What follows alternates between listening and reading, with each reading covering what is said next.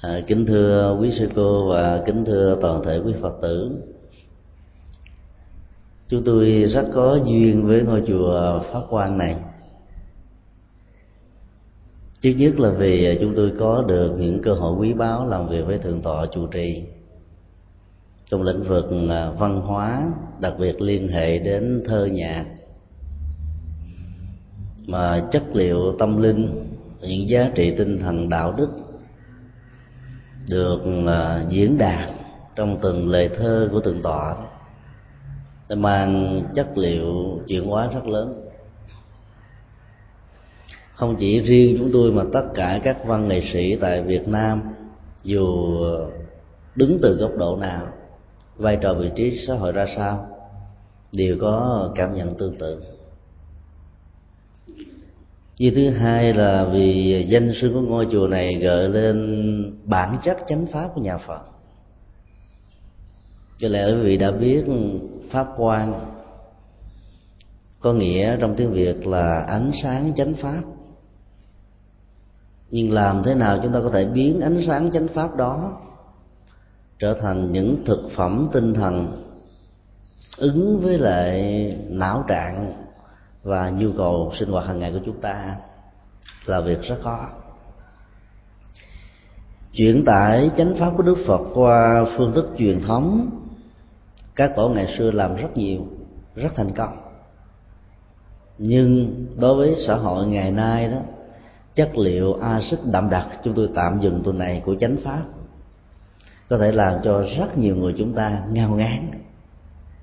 Thấy chánh pháp cao siêu, huyền diệu quá thưởng thức với không tế, ngày không cùng. Và do đó đó, có rất nhiều người mất đi cơ hội để thưởng thức và ứng dụng nó vào trong cuộc sống hàng ngày. Chuyển tải Phật pháp qua những lời thơ thấy rất là ít chữ, nhưng khó vô cùng. Viết một cái gì đó, biểu tả chánh pháp bằng một án văn có thể dễ hơn. Vì chúng ta diễn đạt nó không được ý này, nó còn có ý khác. Còn trong lời thơ đó, rất là cô động và xúc tích. Phải cân nhắc con chữ, phải cân nhắc ý tưởng để thông qua đó lột tả được những chất liệu mà người ta đọc vào một lần rồi muốn đọc lần thứ hai. Và qua lần thứ hai đó, muốn nhập vào tâm để chia sẻ lại cho những người khác là chuyện không phải giản đơn chứ nào làm thế nào để đưa Phật pháp vào ờ, trong những hình thái sinh hoạt văn hóa tinh thần? Văn chương thi phú là một trong những công việc rất khó và rất cần thiết. Ở đây, thượng tọa chủ trì đã làm rất thành công. Trong vòng một vài tháng tới thôi, chúng ta sẽ đón nhận được rất nhiều ờ, thi phẩm được phổ nhạc và được ngâm thơ bằng những giọng ca rất có tên tuổi tại Việt Nam, cũng như các nghệ sĩ rất có tấm lòng đối với Phật pháp. Nhân cơ hội này, chúng tôi xin chia sẻ với toàn thể quý vị về ý nghĩa của ánh sáng chánh pháp. Một trong những đặc điểm của giáo lý đức phật được nêu ra trong kinh là đến để mà thấy. Đặc điểm này là một sự mời gọi từ thái độ tri thức và nhận thức của như lai thế tôn. Đặt tất cả những người đến với ngài vào trong một quỹ đạo không dựa vào cơ sở của niềm tin tôn giáo, mà đến để mà thấy đó, như là một trong những cách thức để chúng ta trải nghiệm bản thân mình. Chỉ khi nào chúng ta tự mình trải nghiệm á chúng ta mới có thể xác định được rằng là giáo lý đó chánh pháp đó, đó có giá trị và hiệu ứng đối với đời sống sinh hoạt của tinh thần chúng ta như thế nào. Nghe theo người khác ảnh hưởng theo người khác cái đó nó có thể có giá trị nhưng trong những biến cố của cuộc đời nếu giải thích về lý giải vấn đề không rõ và không có cơ sở nền tảng của nhân quả niềm tin của con người có thể bị lung lay. Và do đó nó, nó có thể dẫn đến những sự tổn thất niềm tin rất lớn. Đến để mà thấy là một trong những cách thức chúng ta có thể đầu tiên quan sát chánh pháp những lời Phật dạy trong kinh như là một quan sát viên. Tính cách đó là một tính cách để giúp chúng ta có một cái nhìn hết sức là tự do lựa chọn. Và không hề có một cưỡng lực, một áp lực từ truyền thống gia tộc, văn hóa, phong tục, tập quán, mà cái gì đã được chúng ta tự do lựa chọn cái đó mới thật sự là giá trị tinh thần. Dĩ nhiên là có nhiều người trong chúng ta có được may mắn sinh ra trong một gia đình phật tử thuần thành sự hướng dẫn của cha mẹ làm cho chúng ta trở thành những người phật tử từ nhỏ. Mặc dầu thế, chúng ta vẫn được mời gọi đến để mà thấy bản chất chánh pháp của như lai. Chất liệu đến để mà thấy đó buộc chúng ta và đặt chúng ta vào trong một cách thế tự mình có thể trải nghiệm những gì Phật dạy. Chúng ta không chỉ thưởng thức chánh pháp qua lời kể của người khác qua sự hiểu biết của những người đi trước, mà qua chính đời sống bản thân của chúng ta trước khi gặp Phật và sau khi gặp Phật, nó có một sự thay đổi và chuyển hóa rất lớn. Sự mầu nhiệm của chánh pháp của đạo phật là nằm ở chỗ chúng ta trải nghiệm và thực hiện nó. Do đó, chúng ta thấy là bản chất ánh sáng đạo phật gợi lên một cái gì đó gắn liền với chủ nghĩa hiện thực và chủ nghĩa hành động, hơn là chủ nghĩa cầu nguyện của các tôn giáo. Chúng ta thử khảo sát câu chuyện có thật giữa tổ bát nhã đa la và ba vị thái tử của vua hương chí, mà một trong ba vị đó sau này trở thành tổ bộ đề đạt ma.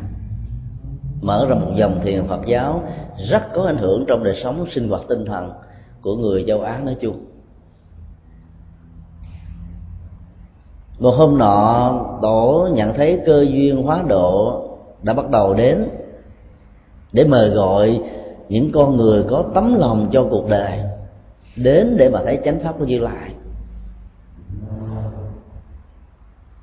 Sự có mặt của tổ bắc nhã đa la tại cung điện đó đã làm cho rất nhiều người ngạc nhiên. Nhà vua và các thái tử đón tiếp rất nồng hậu vì họ là những người phật tử tương thành tổ cầm ra một viên ngọc như ý và mời gọi các vị thái tử nhận xét đánh giá rằng giá trị của viên ngọc này như thế nào.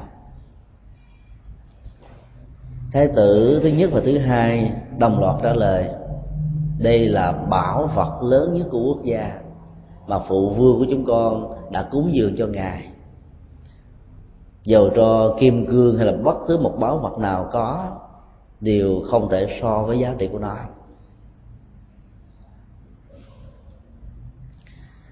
Tôi bắt nhã la la mới hướng về à, vị thái tử thứ ba, hỏi cùng câu nói tương tự.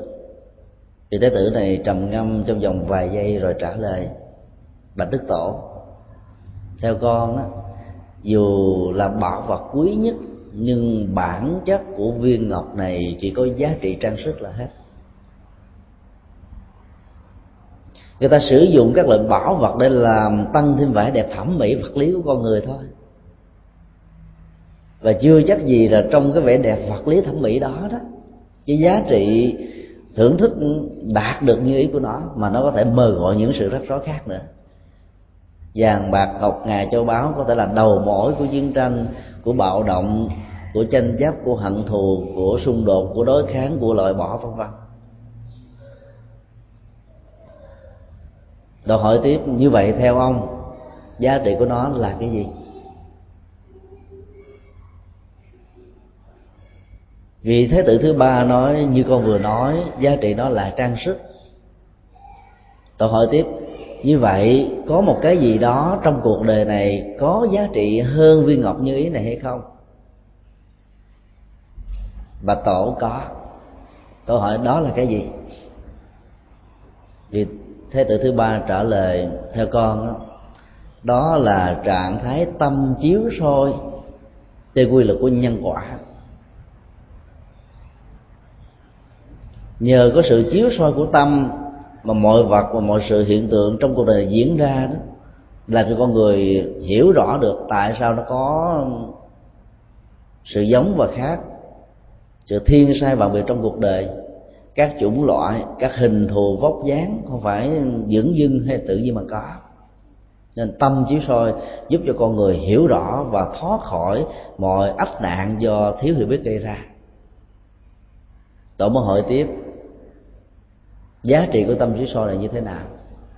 Thế thì ba mới trả lời, do ánh sáng của trí tuệ, mặc dầu tâm chiếu soi có, nếu thiếu ánh sáng của trí tuệ đó, chắc chắn rằng sự chiếu soi đó khó thể được thực hiện. Sau đó tổ mới kết thúc như thế này. Mặc dầu có tâm chiếu soi, có ánh sáng của trí tuệ, nhưng nếu thiếu đi bản chất của chánh pháp làm thế nào chúng ta có được những lời kinh hay, những tư tưởng tâm linh sâu sắc để làm cho ánh sáng trí tuệ và tâm trí soi này được hiển hiện ở trong nhận thức của con người? Lời đối thoại giữa tổ bát nhã đa la và ba vị thái tử của du hương chí đã mở ra một con đường mới cho vị thái tử thứ ba kể từ đó, vị thái tử này đã xuất gia đạo phật, về sau trở thành tổ bồ đề đạt ma.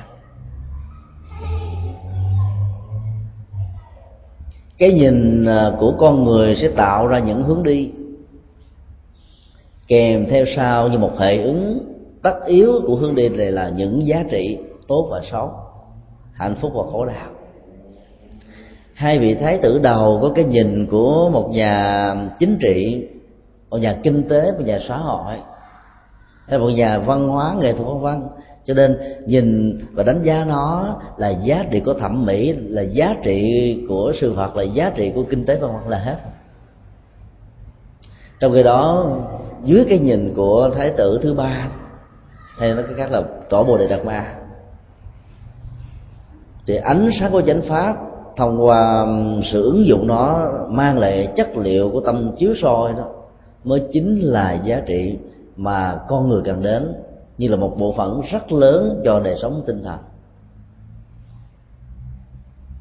Nói khác hơn chúng ta không thể phủ định tính cách giá trị tinh thần trong đời sống sinh hoạt của chúng ta. Mặc dầu có nhiều chủ nghĩa có nhiều học thuyết không bận tâm đến đời sống tinh thần chủ trương duy vật, cho vật chất là nguồn gốc của mọi sự hiện tượng và đó là giá trị vượt lên trên tất cả mọi giá trị cái thứ đó đã làm cho con người đánh mất đi những yếu tính của hạnh phúc thông qua đời sống văn hóa và tâm linh. Đến độ người ta có thể lầm nhận cho rằng các giá trị văn hóa đó là thuốc phiện.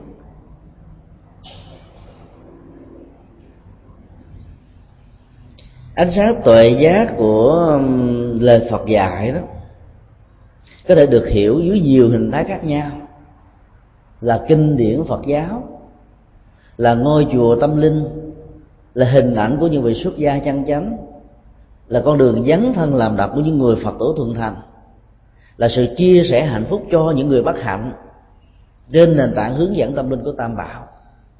Đều có thể tạo ra một con đường mới, mở ra một cửa ngõ mới của an vui và hạnh phúc. Do đó, trong cuộc đời chúng ta đã từng chứng kiến rất nhiều trong kinh tăng chi đức phật đưa ra có bốn loại ánh sáng. Ánh sáng của mặt trời, ánh sáng của mặt trăng, ánh sáng của lửa và ánh sáng của chánh pháp. Bốn loại hình ánh sáng này có bốn hệ giá trị khác nhau. Mặt trời cần thiết để tạo ra diệp lục tố, tạo ra sức khỏe, tạo ra ngày và đêm, tạo ra sự vận hành của cả địa cầu của mình và những cái lệ thuật trực tiếp và gián tiếp của nó. Ánh sáng của mặt trăng cũng góp phần tạo ra thành cách thế tương phản, hỗ trợ với mặt trời. Và có thể trở thành ngọn đuốc chiếu soi về ban đêm. Lửa là một nguồn nhiên liệu sử dụng để phục vụ cho đời sống, cho sinh hoạt. Nếu cuộc đời thiếu lửa, chắc chắn rằng là chẳng những nó không có ánh sáng cần thiết mà nó còn tạo ra rất nhiều loại bệnh tật khác nhau nhưng đức phật nói, ba loại ánh sáng vừa nêu tuy quý và có giá trị, vẫn không thể nào so bì với ánh sáng của chánh pháp.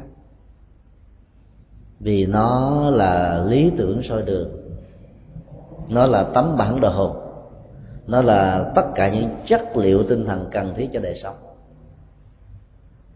Chỉ khi nào chúng ta thừa nhận ngoài cơm ăn áo mặc ra những sinh hoạt văn hóa thông thường, những sinh hoạt gia đình còn có một loại hình sinh hoạt lớn hơn, cao hơn, tế nhị hơn, sâu sâu sắc hơn, đó là sinh hoạt tâm linh.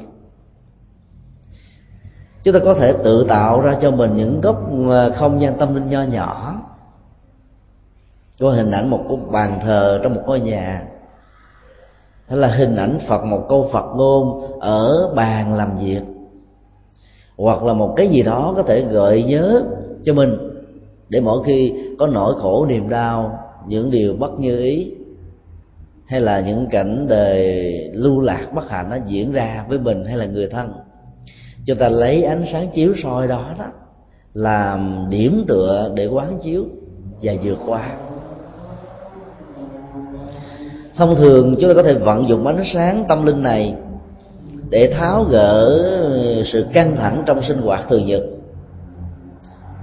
hoặc là những sức ép trong đời sống của công ăn việc làm, quan hệ, đối tác, giao tế, vân vân. Nó cần thiết dữ lắm. Không gian tâm linh nhỏ đó không phải tốn tiền để mua. Thậm chí, đối với những người sống trong những khu chung cư chặt hẹp, không có phòng riêng để thờ phật, vẫn có thể tạo ra cho mình một không gian tâm linh. Vì cái đó nó liên hệ đến chất liệu nhận thức.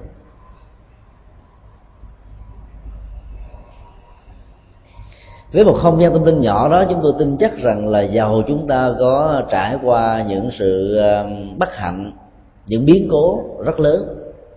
Chúng ta vẫn có thể có được hạnh phúc trong khổ đau.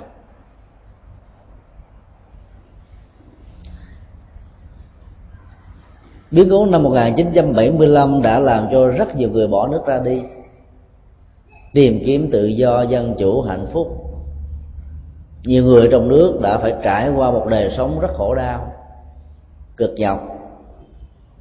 Với nhiều sự phấn đấu dương lên mà bản chất của hạnh phúc đó được cũng chẳng phải là nhiều. Có nhiều người đã đến và tâm sự với rất nhiều người xuất gia rằng là nhờ ánh sáng Phật pháp mà họ đã vượt qua được nỗi khổ niềm đau trong những điều bất như ý thay vì chúng ta ngồi quyền rủa khổ đau, quyền rủa cuộc đời, quyền rủa bất hạnh, người có sự dẫn khởi của ánh sáng chánh pháp đó, sẽ tìm cách để nhìn thấy được bản chất duyên khởi. Tính cách cộng nghiệp của một dân tộc, một phút quanh lịch sử, với những nỗi đau, với những nỗi niềm bất như ý đó, để vượt qua và không giữ lại những cảm xúc không cần thiết cho cuộc sống chắc chắn rằng trong chúng ta đây cũng có nhiều người khi còn ở Việt Nam không phải là Phật tử. Rồi một cơ hội có mặt ở đảo để tìm cơ hội có một mảnh đất sống mang lại giá trị an vui hạnh phúc cho mình. Đạo Phật đã đến. Cơ hội cầu Phật pháp đã mở ra và chúng ta trở thành Phật tử trong nỗi đau cùng cực đó, nhiều người trở thành phật tử và phật pháp trở thành ánh đuốc soi đường. Và có nhiều người, nhất là giới văn nghệ sĩ đó nếu như không có ánh sáng phật pháp á, có lẽ họ đã tự vẫn hay là họ đã khó có cơ hội đóng góp được những gì mà cuộc đời đang thừa nhận như ngày hôm nay. Do đó biết phận dụng thì trong nỗi khổ niềm đau chúng ta vẫn có thể tạo cho mình được những hạnh phúc. Tình trạng đó cũng được sánh ví giống như hình ảnh của một cây hoa hồng. Chúng ta thấy toàn thân cây là gai, lá, nhánh, và thậm chí ở trên từng cái cái lá của đó đó, nó vẫn có những cái gai nho nhỏ. Sơ ý chạm tay xước vào thôi, máu có thể chảy, nỗi đau có thể được gieo rắc và sự khó chịu có thể làm cho chức năng của bàn tay này mất đi công dụng của nó. Nhưng nếu chúng ta sợ cái gai, những chiếc gai, sự trước tay sự chảy máu trên hoa hồng đó, chúng ta vĩnh viễn đánh mất cơ hội thưởng thức được cái hoa hồng. Cái nhìn đó là cái nhìn của phật pháp. Ở trong khổ đau, chúng ta vẫn có thể tìm ra được hạnh phúc trong bất hạnh, chúng ta vẫn có thể tìm ra được con đường. Cái con người cần là hoa hồng, chứ không phải là gai. Đừng vì sợ gai mà đánh mất hoa hồng. Nhiều người đã ứng xử như vậy cho nên đã tìm lại cuộc đời, làm lại cuộc đời. Mặc dầu bắt đầu bằng con zero to tướng, bằng hai bàn tay trắng. Sau mấy mươi năm định cư, nhiều người đã trở thành có gia tài sự nghiệp an vui dĩ nhiên, cái quá khứ khổ đau đó đã được chuyển hóa theo một cách thức nào đó. Một số người trong nước không có cơ hội để ra đi, không có điều kiện để ra đi. Hoặc ra đi mà không được. Họ vẫn tiếp tục công ăn việc làm của họ, sinh sống theo cách thức mà điều kiện buộc họ khó có thể làm cái gì đó khác hơn. Nhưng nhờ ánh sáng Phật pháp trong sự nghèo cùng khó khăn đó, hạnh phúc vẫn có mặt như vậy là bản chất của hạnh phúc nói theo đạo Phật đó, không lệ thuộc vào vật chất, mà nó là một cái nhìn và sự vận dụng sử dụng vật chất như thế nào. Có những người rất giàu to, nhưng nếu sử dụng sai Phật pháp, không biết ứng dụng vật chất như thế nào, thì vật chất chính là kẻ chủ sai sử người đầy tớ hưởng thụ này theo một cách thế, hoàn toàn bất lợi và không có giá trị an vui. Cái nhìn đó rất quan trọng và giúp cho chúng ta có thể có được những cơ sở dữ liệu để vượt qua những nỗi khổ niềm đau trong cuộc đời.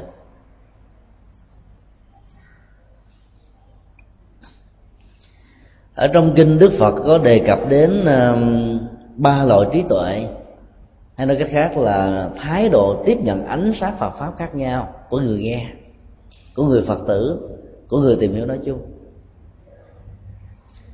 Loại người thứ nhất có loại kiến thức được gọi là trí tuệ lộn ngược. Hay chúng ta có thể đảo ngược lại cụm từ là sự lộn ngược về trí tuệ. Đây là khái niệm để ám chỉ cho rất nhiều người có tri thức, có học vấn có tôn giáo, có triết lý, có văn hóa, có phong tục tập quán. Nhưng vì bị bám víu vào những nền tảng triết học, văn hóa, tôn giáo, phong tục tập quán, cho nó như là các hệ lý chính chân lý không có gì cao hơn.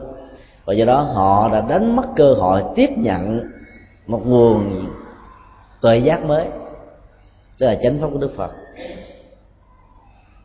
dầu họ có tiếp xúc, họ có nghe, họ có được thưởng thức đi nữa, thì giáo pháp đó vẫn là một cái gì đó rất xa lạ. Đối với những người đó, chánh pháp của đức phật không chỉ là thuốc phiện mà còn là cái gì đó kính như viên chi, tức là họ có cơ hội để gần gũi và biến nó trở thành một phần sự sống của mình.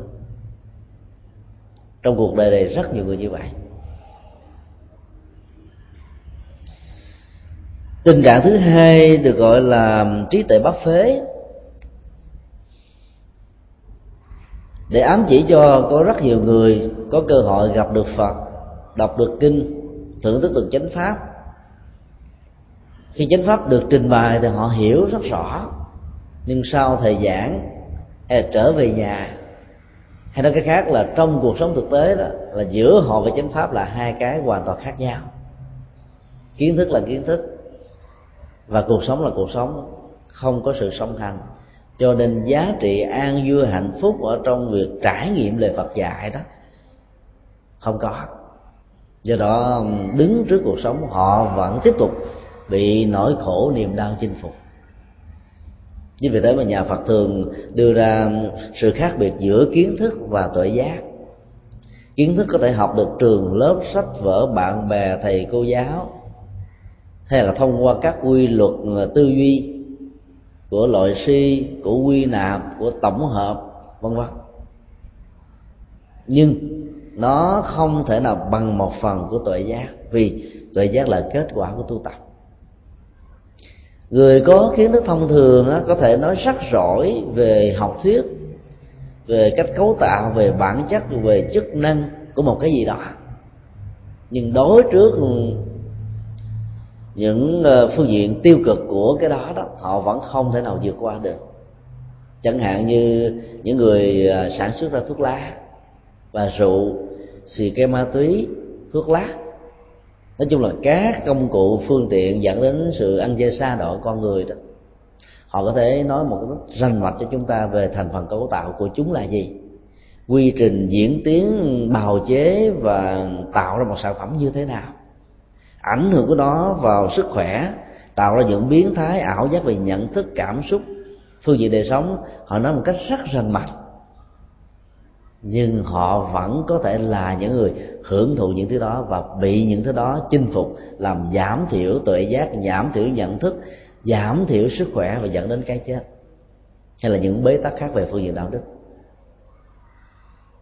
Trong khi đó, người có tuệ giác đó, có thể không rành chi về những thứ này nhưng dầu có bị cám dỗ hay bị áp lực, bị bắt buộc họ cũng không bao giờ để cho chúng có cơ hội đưa vào trong cơ thể của mình. Do đó, họ luôn luôn trở thành những người sáng suốt. Cái tình trạng của những người tiếp xúc với đạo phật qua góc độ mà đức phật gọi là trí tuệ bắp vế đó, là họ chỉ cảm nhận hiểu thôi chứ họ không có hành. Giống như tình trạng Ờ, những người à, dân nghèo khó ở ấn độ đó, mỗi lần họ ăn cái gì đó, họ thường để thực phẩm ở trên cái bắp dế vì đâu có bàn ghế đâu.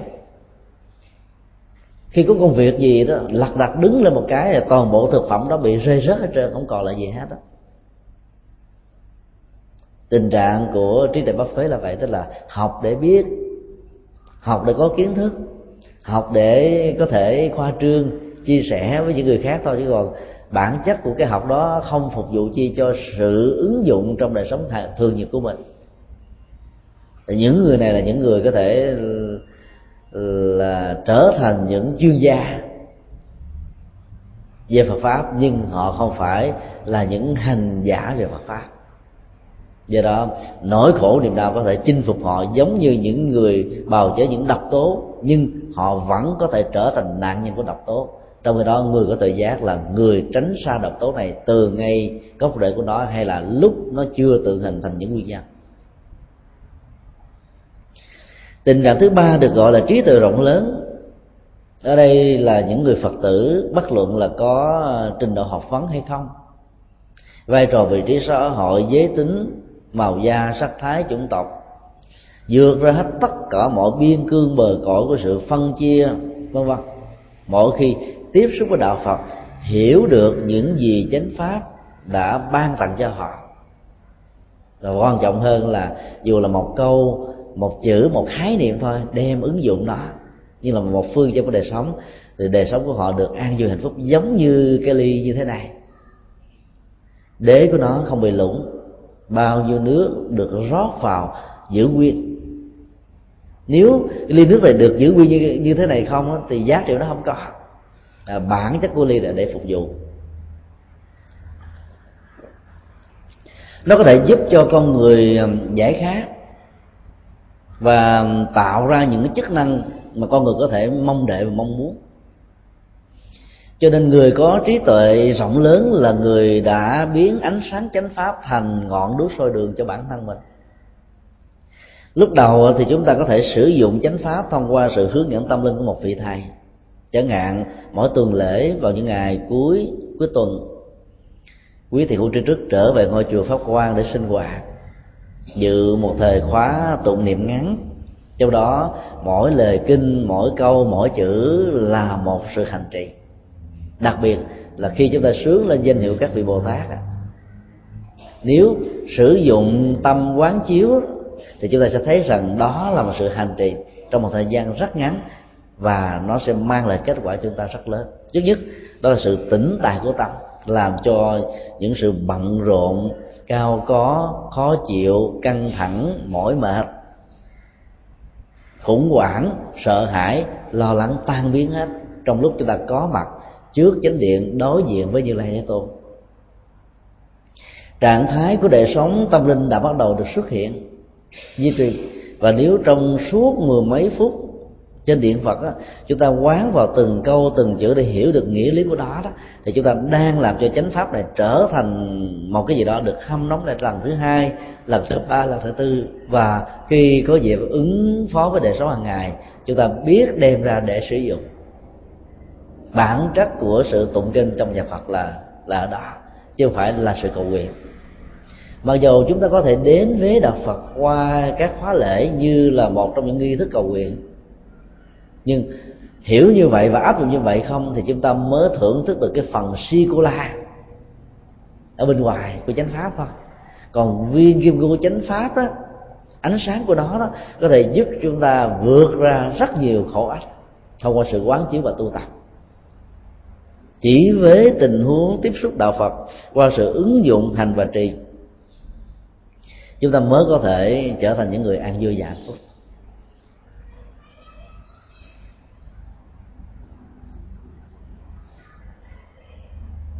Đạo phật có mặt tại ấn độ trong một bối cảnh văn hóa rất phức tạp.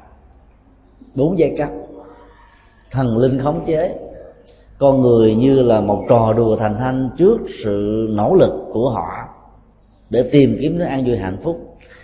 Bị đè nặng bởi một cái ách thống trị của nền triết lý và tôn giáo thần quyền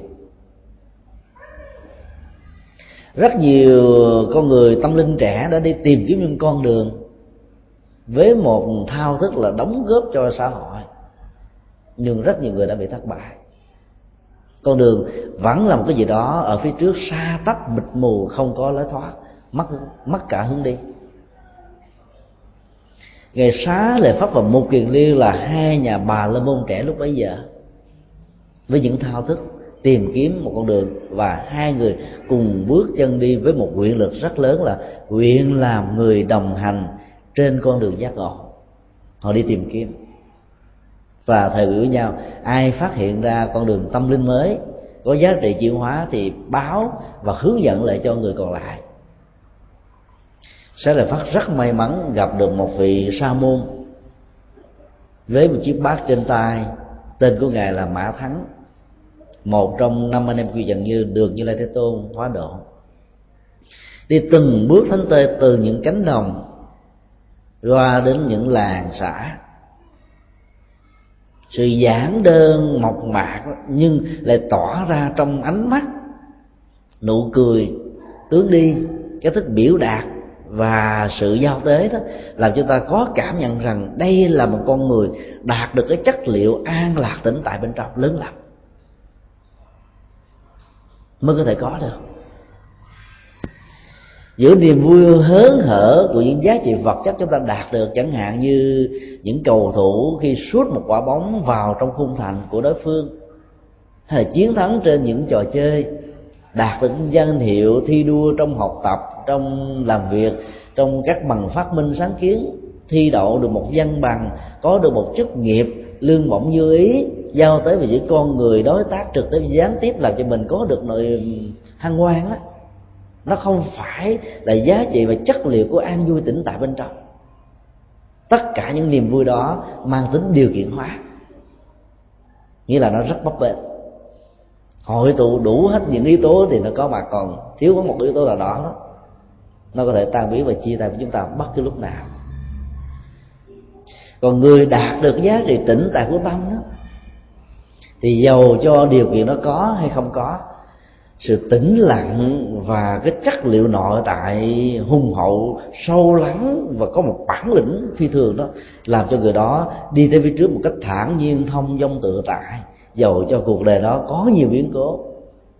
Người đó vẫn là họ thôi, không hề thay đổi, không hề trao đảo, không hề bị khủng bố sợ hãi vân vân Sư Phát đã nhìn thấy được cái chất liệu đặc biệt này ở con người của tôn giả Ba Thắng ông mới tới tiếp cận và hỏi rằng, xin ngài hãy cho biết phương pháp nào ngài đã đạt được giá trị an vui?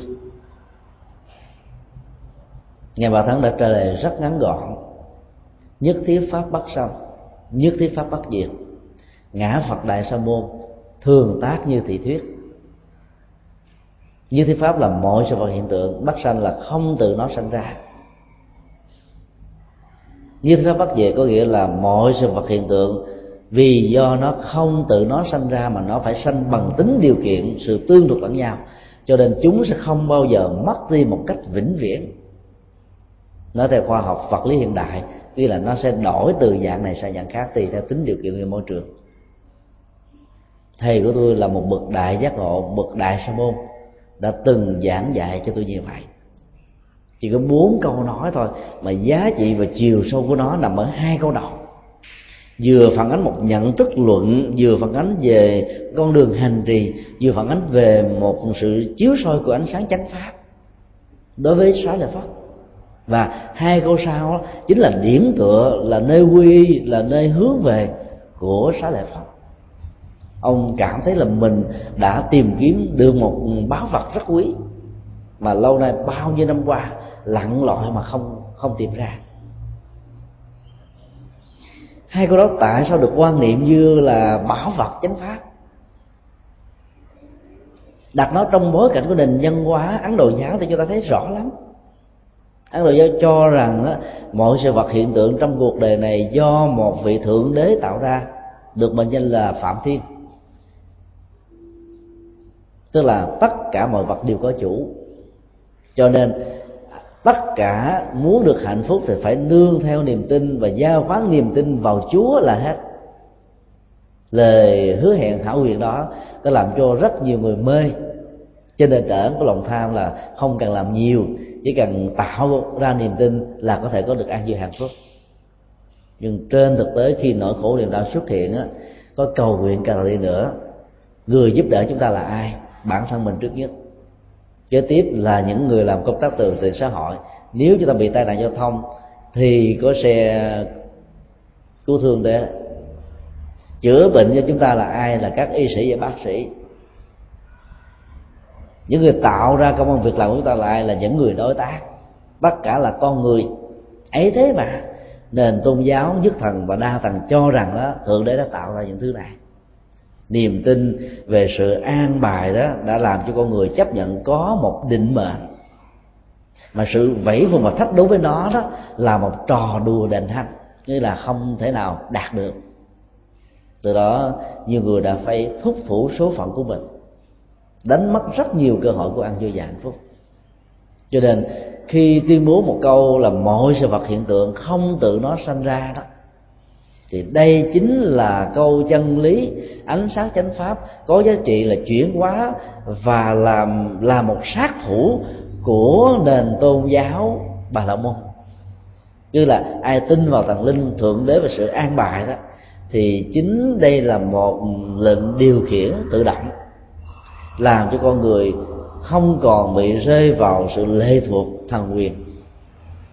Đó là một nhận thức luận như một triết lý của đời, đời sống nếu chúng ta không thừa nhận có một định mệnh thì rõ ràng là mọi vật, mọi hành động đều có nhân quả đạo đức của nó, và chính chúng ta là những người phải kế thừa dù cho ta muốn hay là không. Do đó, yếu tính của luật pháp được xuất hiện trong nhận thức và đạo đức của mình, và mình sẽ không bao giờ có những hành vi bắt lại cho người khác trên nền tảng phục vụ cho giá trị lợi ích và vị kỷ của chúng ta giá trị của đạo đức được thiết lập bằng ý thức của nhân quả, bằng sự hiểu biết dựa trên nền tảng của trái tim nhân ái và tình thương.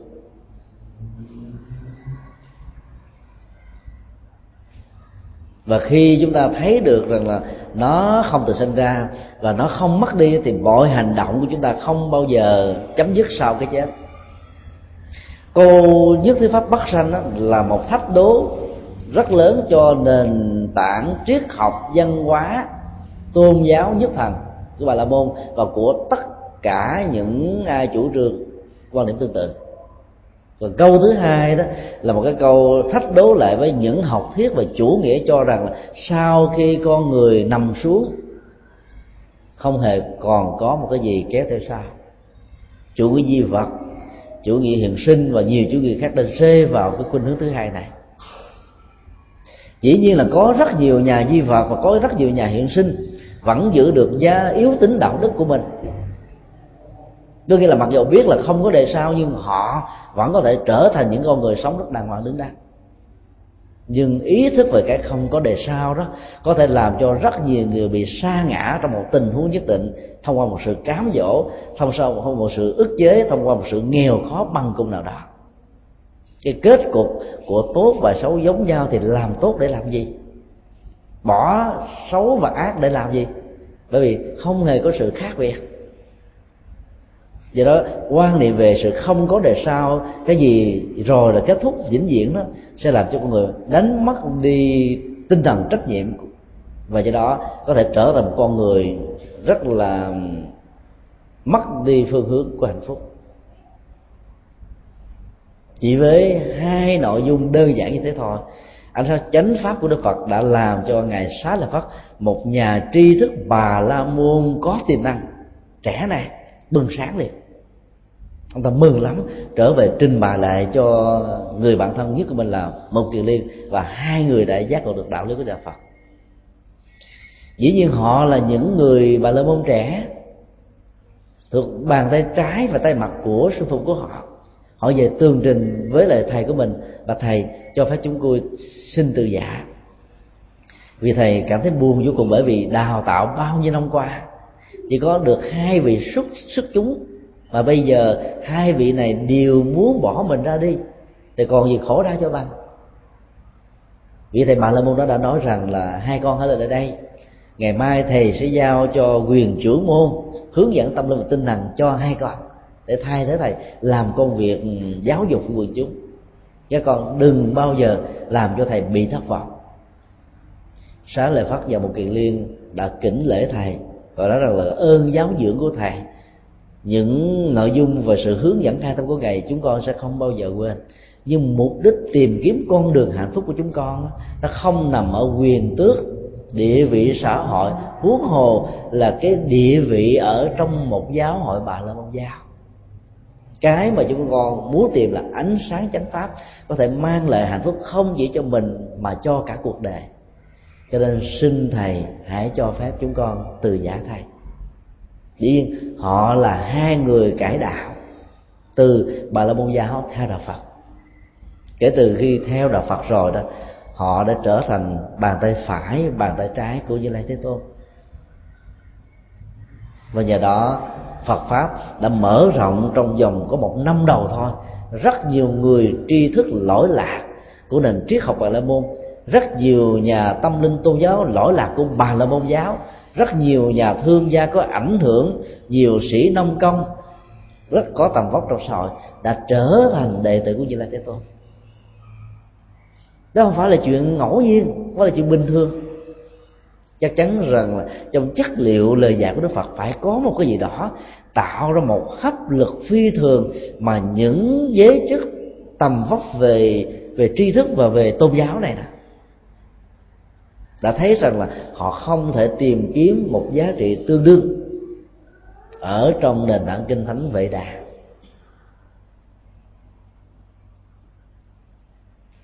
Bối cảnh nền văn hóa của ấn độ giáo là một bối cảnh đa nguyên về tôn giáo, đa nguyên về chính trị, đa nguyên về à, nhiều lĩnh vực khác nhau. Họ có tự do ngôn luận, tự do tôn giáo, tự do lựa chọn, vân vân. Chính vì thế mà cửa ngõ đến với đạo phật đã được mở rộng ra. Và rất nhiều người đã được hạnh phúc thông qua con đường chọn lựa ánh sáng chánh pháp mới này.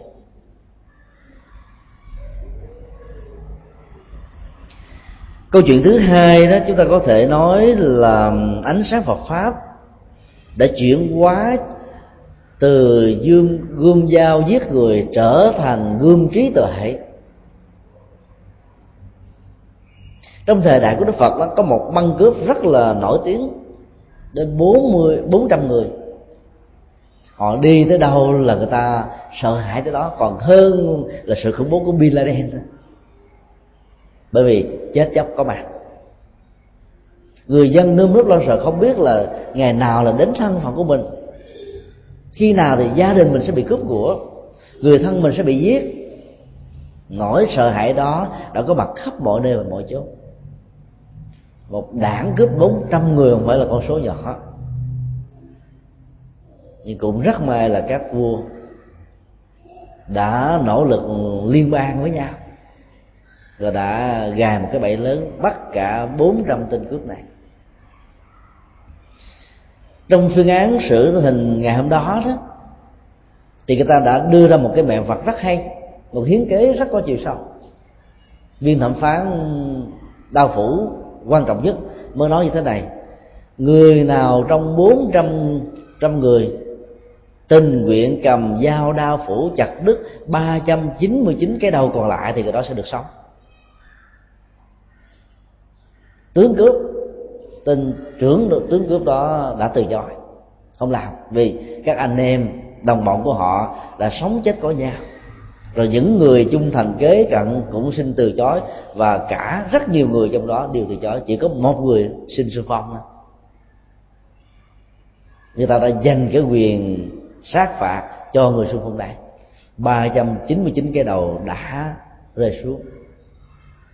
Và ông ta đã trở thành người đa phủ tức là triều đình đã tuyển dụng ông ta như là một công nhân chém đầu cho những tên tội phạm.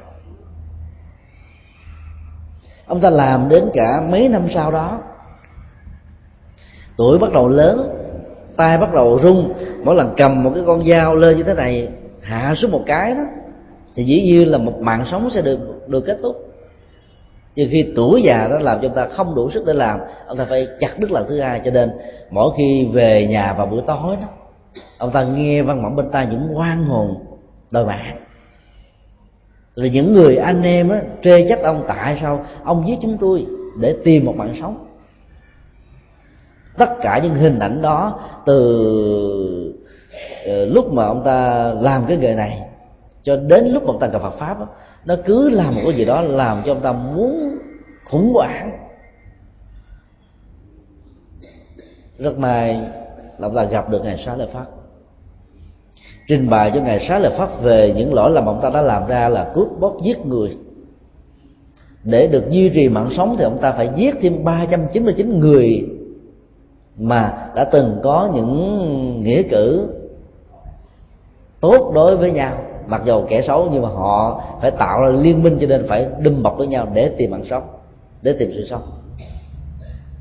Ngày sáng là pháp mới dùng đạo lý của nhà thế tôn dạy ông ta rằng là cái ý thức về nỗi khổ niềm đau là một sự quay đầu. Mặc cảm tội lỗi là một cái gì đó như là chất liệu để chuyển hóa con người. Nhưng nếu con người bị chìm sâu vào mặc cảm tội lỗi thì chính điều này đó là một sự dày vò lương tâm về phương diện cảm xúc và nhận thức. Cho nên chất liệu để mở ra một con đường mới sẽ khó có thể được thiết lập đó. Rất nhiều người sau khi ý thức được lỗi lầm của mình, tự trừng phạt mình, tự đai nghiến mình, tự hành hạ mình như cách thức mà mình đã từng tạo ra nỗi khổ, niềm đau cho người khác. Như vậy là mình đã gieo nghiệp xấu lần thứ hai lần trước đó là đối với những người khác bằng uh, vô tình hay là cố ý nhưng mà lần này là bằng sự cố ý cho bản thân mình. Chứ là mình mất đi lòng từ bi với bản thân đang cần sự sống của chính mình. Do đó là một cực đoan là một sai lầm lớn. Có nhiều người đã từng giết người khác. Bây giờ cứ mỗi lần mà bị nỗi khổ niềm đau bức xé đó lương tâm cắn rứt thì họ dùng dao họ đâm vào trong cơ thể, hay là dùng gậy đập vào, làm thương tổn bản thân. Không phải là giải pháp. Ngài sẽ là phật có nói, khi nhận được ra những lỗi lầm trong quá khứ là một việc khó làm, thì việc thứ hai còn lại là làm thế nào đó gieo những hạt giống mới. Có nội dung chuyển hóa tích cực và mang chất liệu của sự đó làm nếu bàn tay này đã từng cầm dao, gậy gọc đâm, đập chém mang lại thương tật cho người khác thì cũng chính bàn tay đó, đó mang lại chất liệu của lòng từ bi của tình thương của bảo hộ của chăm sóc của xây dựng của giúp đỡ của tương thân. Chặt đi bàn tay này phỏng có giá trị gì? Bắt qua chúng ta trở thành người cục tay lại hết. Bế tắc dẫn đến bế tắc khác. Cho nên nhận thức về tội lỗi là một sự hồi đầu nhưng vận dụng ý thức về sự hồi đầu này như một công cụ thì mới có thể làm chúng ta được an vui hạnh phúc. Kể từ khi được ánh sáng chánh pháp đó soi đường, vị tướng cướp này đã cảm thấy rất hạnh phúc và mỗi ngày ông ta được hướng dẫn bằng thiền quán từ bi của đức phật. Trước khi đi ngủ, ông ta quán tưởng rằng là cái tâm từ bi của ông ta đang tỏa chiếu ra từ ngay trái tim, tạo ra một vùng từ trường và trái tim đó được sự hỗ trợ của não trạng, tức là bằng nhận thức chứ không phải là làm qua lo lập lấy lại. Nó tỏ ra không chỉ toàn thân con người của ông mà nó tỏ ra xung quanh. Và ông phải liên tưởng quán chiếu đến mấy trăm mạng sống của những người đã nằm xuống do nghiệp sát của ông gây ra. Nó phải lan tỏa đến rất nhiều người đang bị khổ đau do ông ta cướp bóc, chấn lộn rồi nó phải lan tỏa ra hết tất cả mọi loại người và tất cả các loài chúng sanh còn lại. Phương pháp quán niệm đó đã tạo ra một vùng từ trường, và dùng từ trường này sẽ có chất liệu chuyển hóa, làm cho những cái chứng bệnh về tổn thất nhận thức, tổn thất hành động, tổn thất hành vi, tạo ra nỗi khổ niềm đau của người khác đó được chữa trị, được chăm sóc, và làm cho nó trở thành một cái gì đó bình thường trở lại. Trước khi đi ngủ phải quán niệm như vậy, mà chỉ thực tập trong vòng có một tuần lễ thôi ông ta đã không còn nghe những cái tiếng kêu đòi mạng, không còn nghe những cái tiếng la khóc, không còn nghe những cái cảnh rùng rợn, khó chịu nữa. Hay nói một cách khác là, làm mới là cuộc đời đó, phải khởi đi bằng ý thức đạo đức, chứ không phải là bằng sự hành hạ bản thân. Thay đổi lỗi lầm bằng những hành vi đạo đức là một cơ hội để chuộc tội chuộc tội có ý thức, lúc đó chúng ta mới có thể mang lại hạnh phúc cho bản thân mình.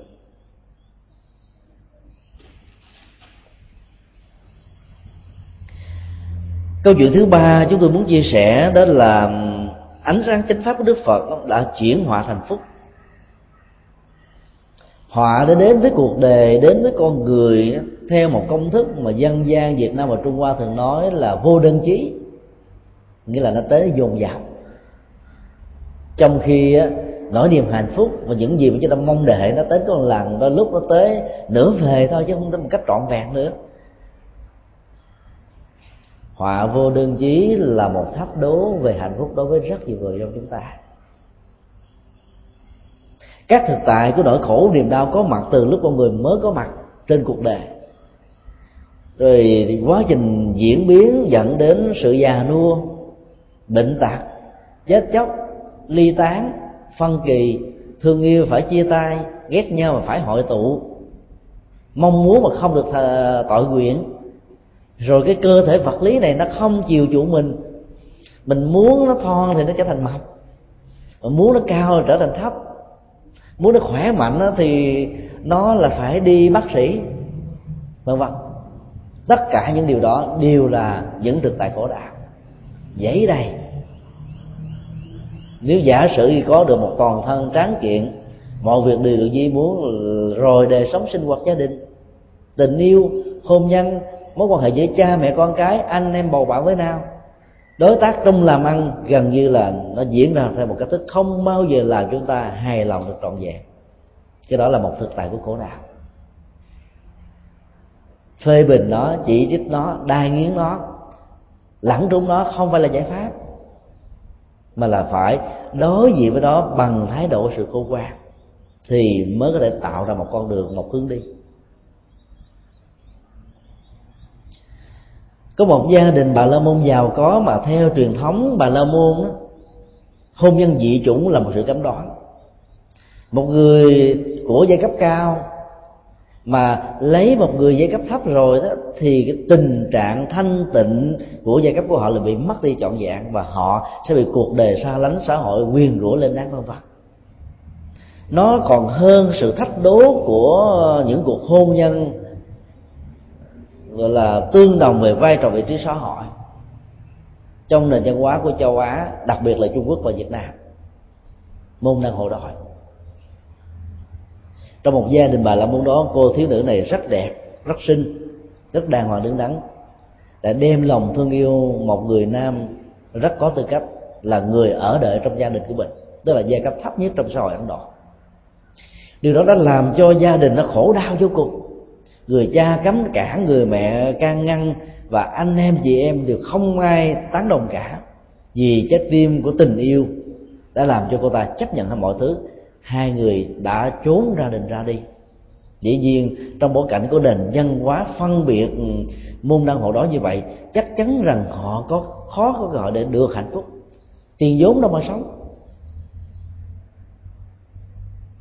Họ đã đi vì trái tim tạo ra một túc lều tranh của hai quả tim vàng.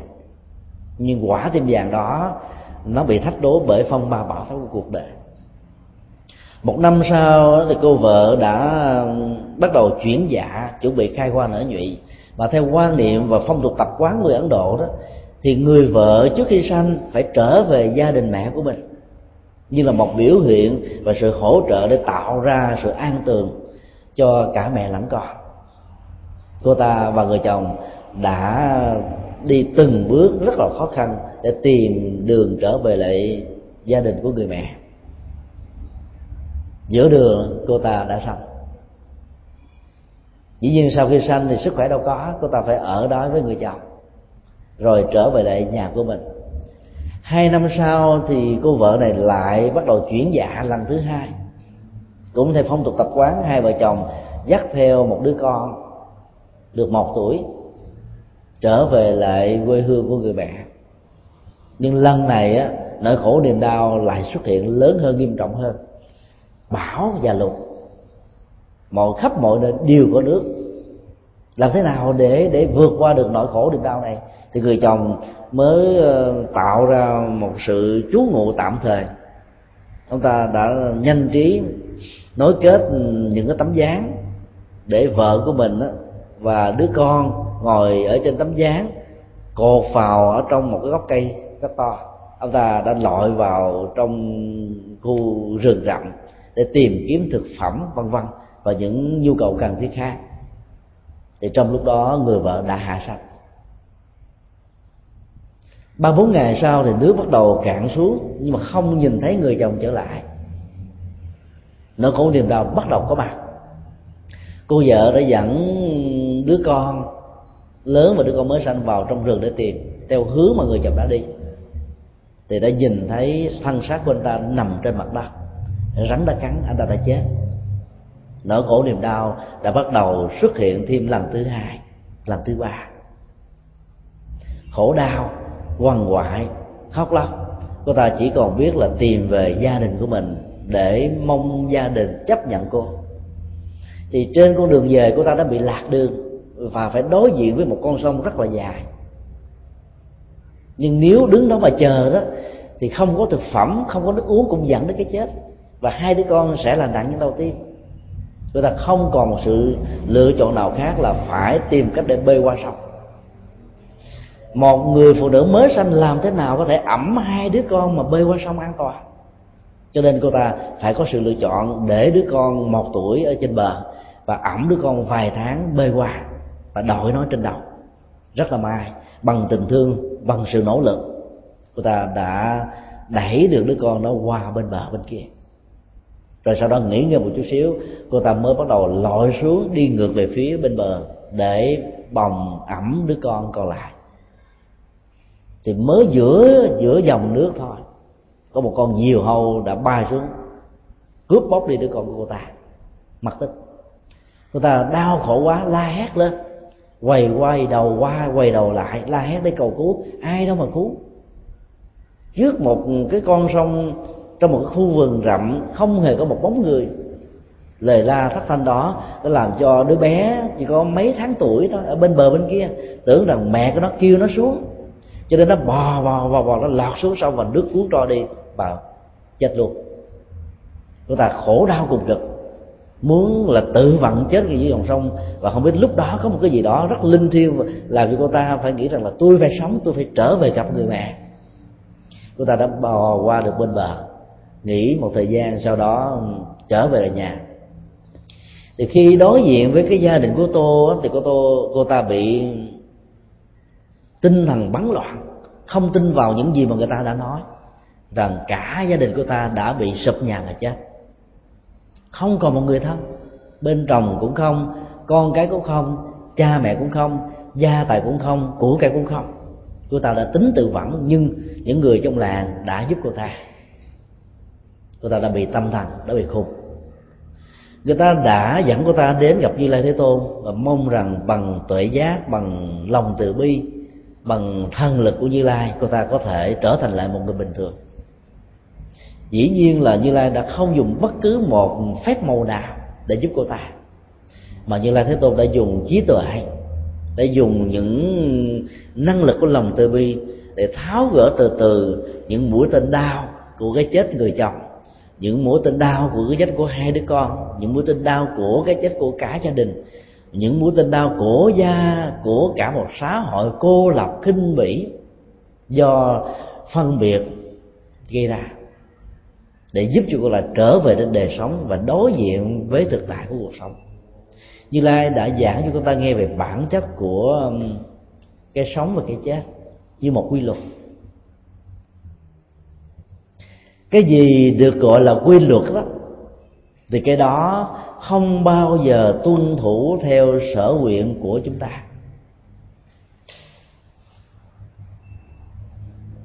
Nó có công thức riêng của nó nó có quỹ đạo của nó nó có con đường của nó.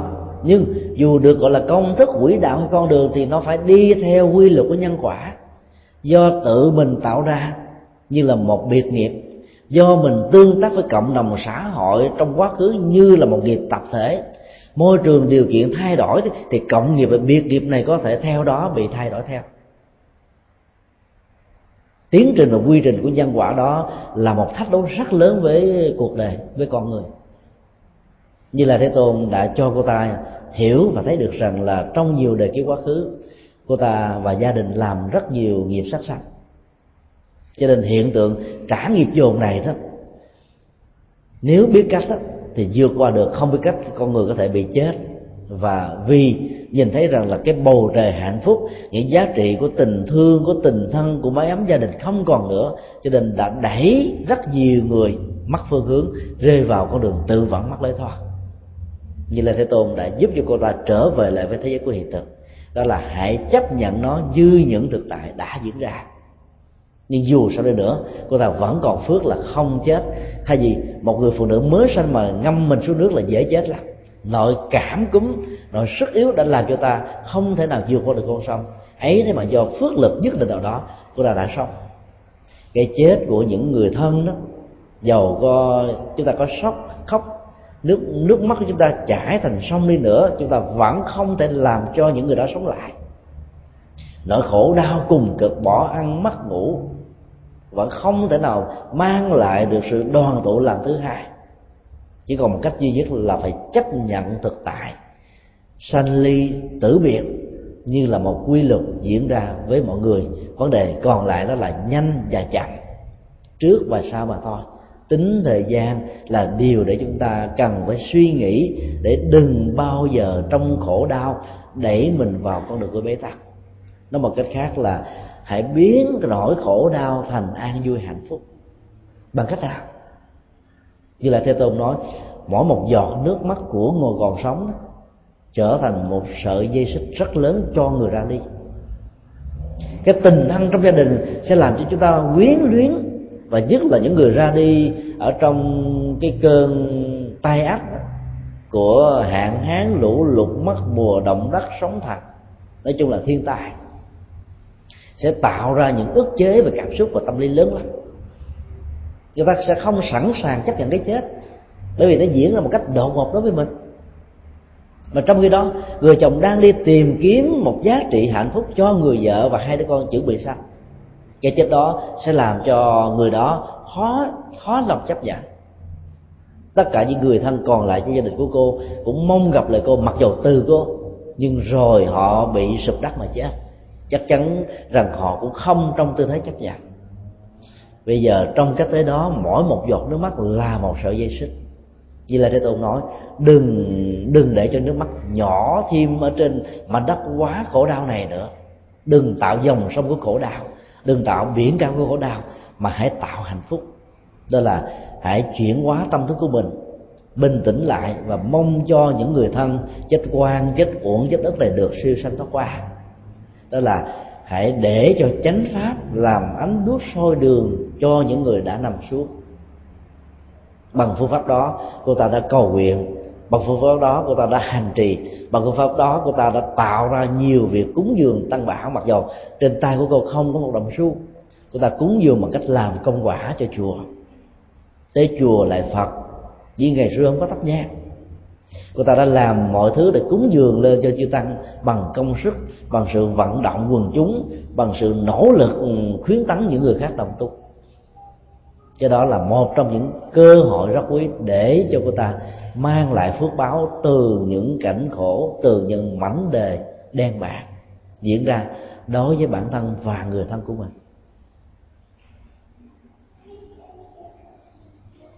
Hay nói một cách khác là nhờ có ánh sáng chánh pháp trong tình huống chúng ta như là người đã chết, chúng ta sống lại lần thứ hai.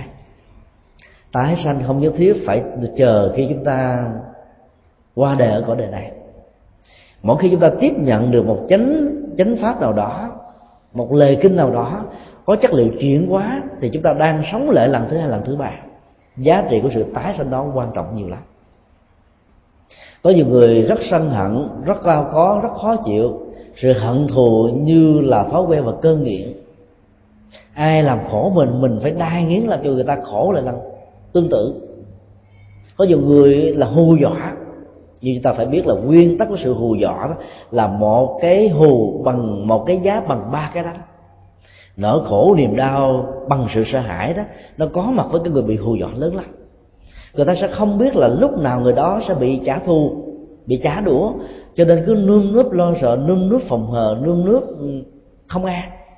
Chính trạng thái lo sợ không an đó tạo ra những biến thái của cảm xúc, làm cho họ trở thành một kẻ bất chấp, trở thành một kẻ rất là khủng bố, trở thành một kẻ có thể tiên hạ của vi cường, để sẵn sàng chấn áp cho những nguyên nhân dẫn đến sự trả đũa đó không được diễn ra chủ nghĩa học thuyết dựa trên nền tảng của nỗi sợ hãi sẽ trở thành cường hào và ác bá.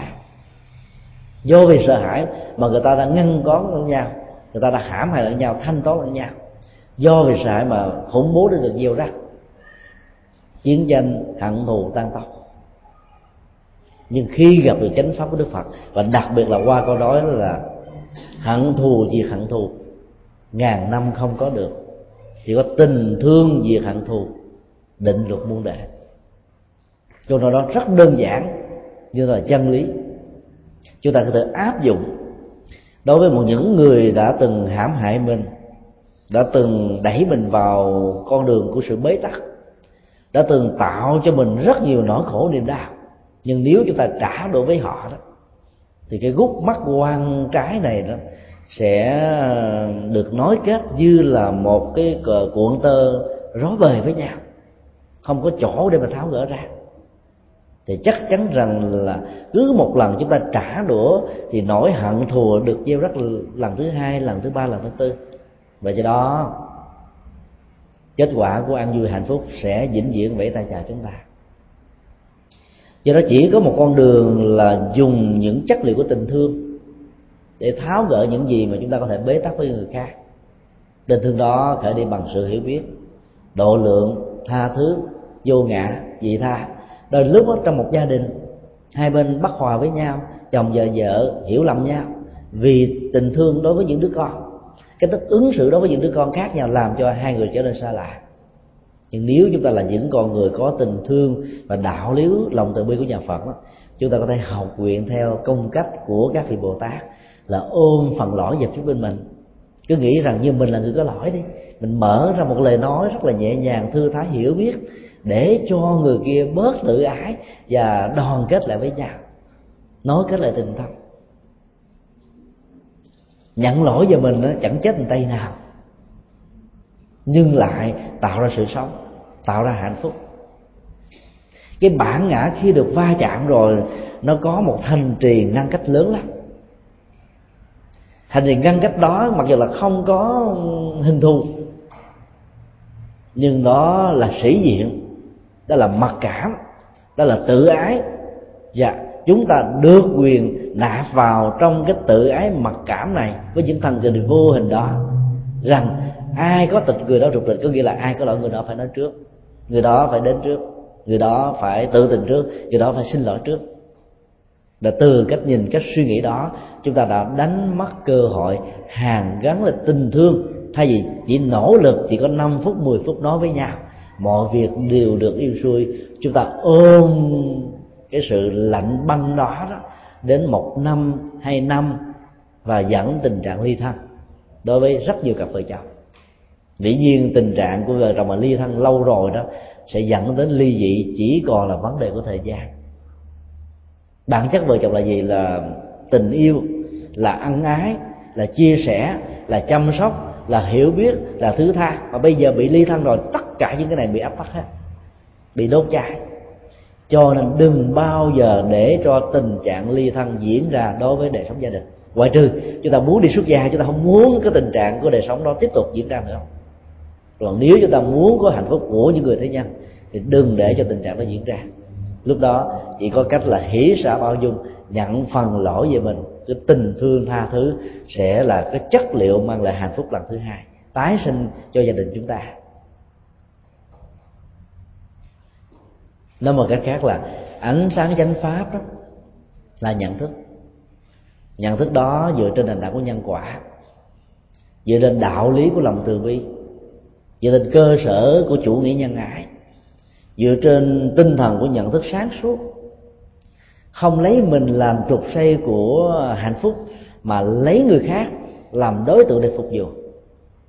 Cho đó làm cho chúng ta cảm thấy hạnh phúc khi được chăm sóc người khác, lo lắng người khác, phục vụ người khác. Mà ở đó có thể là người chồng, người vợ của mình, con cái của mình, người thân của mình, xã hội của mình. Nói chung là nhân loại, và xa hơn nữa là các loài chúng sinh. Tinh thần đó sẽ giúp cho con người gần như là nỗ lực tinh tấn tìm việc gì làm để tạo phước duyên cho bản thân và cho gia đình. Thay vì chúng ta ngồi chờ sung rụng hay là ganh tị với nhau từng ly từng tí đến lúc thì thái độ ganh tị làm chúng ta đánh mất cơ hội làm phước. Vào trong chùa công việc đăng nâng đê đê chúng ta nhìn thấy cái người mà mình không thích đó, thôi để cho bà làm cho bà biết. Bà là bà mệt rồi bà lệ bà năn nỉ tôi tôi sẽ làm. Còn bằng không đó, cho bà một bài học nhớ đời quan điểm đó làm cho chúng ta đánh mất cơ hội làm phật sự, trang nghiêm phật độ.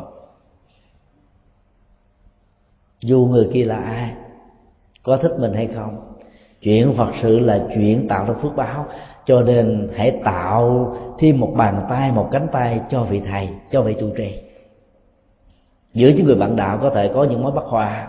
Chuyện đó là chuyện nhỏ, bỏ qua một bên làm sao cho vị trụ trì trở thành tượng thiên thủ thiên nhãn?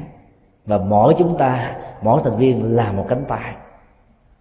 Mỗi trình độ mỗi nhận thức mỗi vai trò của chúng ta là một con mắt.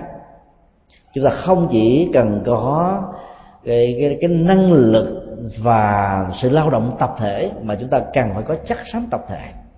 Nhiều cái đầu chụm lại chẳng những chúng ta có được một giải trường sơn một giải đuối tu di chứ hòn đuối ca không đủ mà chúng ta cần phải có ánh sáng soi đường ở trên những giải trường sơn đó. Bằng không nhiều bàn tay mà thiếu tuệ giác soi đường, ánh sáng của chánh pháp đó, thì nó trở thành rắm rối, trở thành tranh chấp, trở thành giật dọc trở thành kéo bè, kéo phái. Mà chúng ta chỉ muốn thầy của tôi, chứ không muốn thầy đó chia sẻ cho những người không phải của tôi. Mất hết. Cái bản ngã len lỏi vào chỗ nào thì gai gốc xuất hiện chỗ đó do đó phải để cho vị thầy là của tất cả, là của cuộc đời. Ánh sáng chánh pháp đó giúp cho chúng ta có được giá trị của sự phục vụ. Có nhiều người khi đóng góp rất nhiều phật sự cho ngôi chùa, lại mong mỏi rằng là thầy phải ưu ái với mình. Mỗi khi mình tới đó, thầy phải chăm sóc nhiều hơn, lo lắng, có chế độ ưu quyền, ưu tiên, vân vân mà nếu như vị thầy không đáp ứng điều đó, mình buồn vì bản ngã và lòng tự ái mình bị xúc phạm. Nghĩ như vậy là chúng ta sai lầm.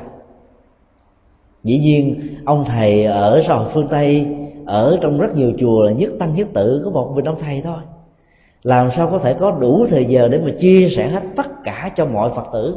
Cho nên nếu chúng ta là những người đã gắn bó với thầy trong rất nhiều phật sự, trong nhiều năm rồi, thì chúng ta tạo cơ hội cho những người khác để thầy tiếp cho những người khác chứ. Chúng ta thiếu đi một lời nói, một lời tâm sự của vị thầy, chúng ta không chết vì chánh pháp đã có mặt trong cuộc sống của mình rồi. Nhưng những người mới bắt đầu tìm với đạo phật, mới bắt đầu tiếp xúc với ngôi chùa mới bắt đầu có cơ hội để học hỏi chánh pháp của ông thầy. Thì cái thời gian làm cái gì đó rất quý báu đối với họ. Chúng ta có thể cúng dường thời gian lại cho những người mới đó. Khi chúng ta có thái niệm cúng dường cơ hội cho những người khác, thì chúng ta sẽ đến chùa không cần có những ưu quyền ưu đãi, mà đến chùa chúng ta làm công quả nhiều hơn nữa. Sự làm công quả của chúng ta làm cho chúng ta trở thành một con người rất vô ngã, rất dễ gần gũi rất dễ kính, rất dễ mến. Có nghĩa là đừng bao giờ tạo ra những bề bề đai của chủ nghĩa công thần, vì cái đó là bản ngã. Tán dương bản ngã là sự tổn phước. Do đó xuân dương tam bảo là phước báo tràn đầy. Mọi việc chúng ta dấn thân, mọi việc chúng ta làm là điều để cho mọi người được an lạc, chứ không phải gia đình mình, người thân của mình. Bởi vì trong khái niệm mọi người đó, gia đình chúng ta là một thành viên là một yếu tố rồi cho nên đến với đạo phật bằng con đường của chánh pháp đó, thì lòng chúng ta mở rộng ra, lớn hơn, bao trùm hơn, tích cực hơn. Do đó, thay thế lời cầu nguyện bằng sự phát nguyện, thì chánh pháp sẽ soi được chúng ta.